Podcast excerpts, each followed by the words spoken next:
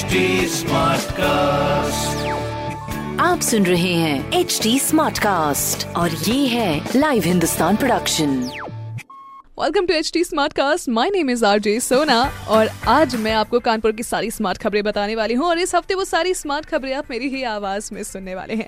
सबसे पहले अ, मैं टर्मिनल की बात करूँगी जहाँ पर कानपुर में फ़िलहाल पुराने टर्मिनल से ही उड़ाने भरेंगी नई फ्लाइट्स नई टर्मिनल बिल्डिंग के निर्माण की जो समय सीमा है वो फ़िलहाल के लिए बढ़ा दी गई है। इसीलिए तब तक के लिए पुराना टर्मिनल आपके नाम। दूसरी खबर हमारे फायर स्टेशन तिराहे से जुड़ी हुई है जहाँ पर फायर स्टेशन तिराहे पर 45 दिन में अब तक total one crore sixty lakh challan, यानी कि एक करोड़ साठ लाख चलान हो चुके हैं। इस तिराहे पर रेड लाइट जंप और स्टॉप लाइन क्रॉस करने पर भी चलान है। इसीलिए कृपया करके जब भी आप जा रहे हैं प्लीज़ ट्रैफ़िक नियमों का पालन करिए। हाँ अगर आपके पास एक्स्ट्रा पैसा है तो सेविंग्स में लगाओ ना यार। चलान में क्यों बर्बाद कर रहे हो?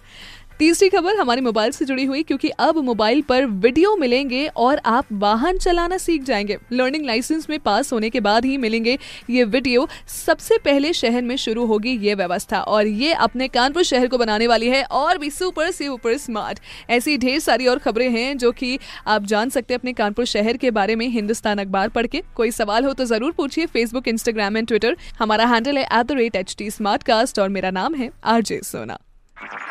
आप सुन रहे हैं एच डी स्मार्ट कास्ट और ये था live Hindustan production smart Smartcast.